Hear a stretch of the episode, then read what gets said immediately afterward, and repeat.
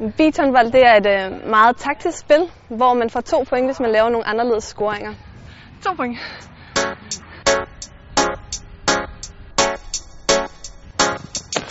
Da det startede op herhjemme i Danmark, tror jeg, der, øh, der mindede det meget om, om indendørs håndbold. Øh, og der var ikke så mange, der kunne lave de der forskellige to point scoringer. Øh, men i løbet af de seneste par år, der er det blevet større og blevet meget bedre. Folk er blevet øh, meget dygtigere til at spille strandhåndbold, og de internationale regler er kommet til Danmark. Der, hvor det adskiller sig mest, det er, når man får to point for en scoring, som pirouette eller vip. Og i pirouetten er det vigtigt, at dine fødder de peger direkte mod mål. Lige meget hvor langt ud du kommer, skal de pege mod mål. Og så handler det om, at du skal lave en rotation i luften, inden du skyder. En anden måde at få to point på i strandhåndbold eller beachhåndbold, det er at lave vip. Og vip det udføres akkurat ligesom i indendørs håndbold, ved at man griber bolden i luften og afslutter inden man når sandet.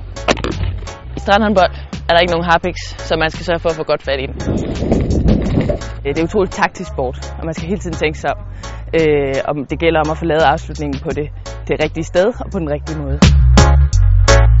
Så er det bare rigtig god træning, og det giver noget andet i sommerferien, når man ikke kan træne indendørs mere.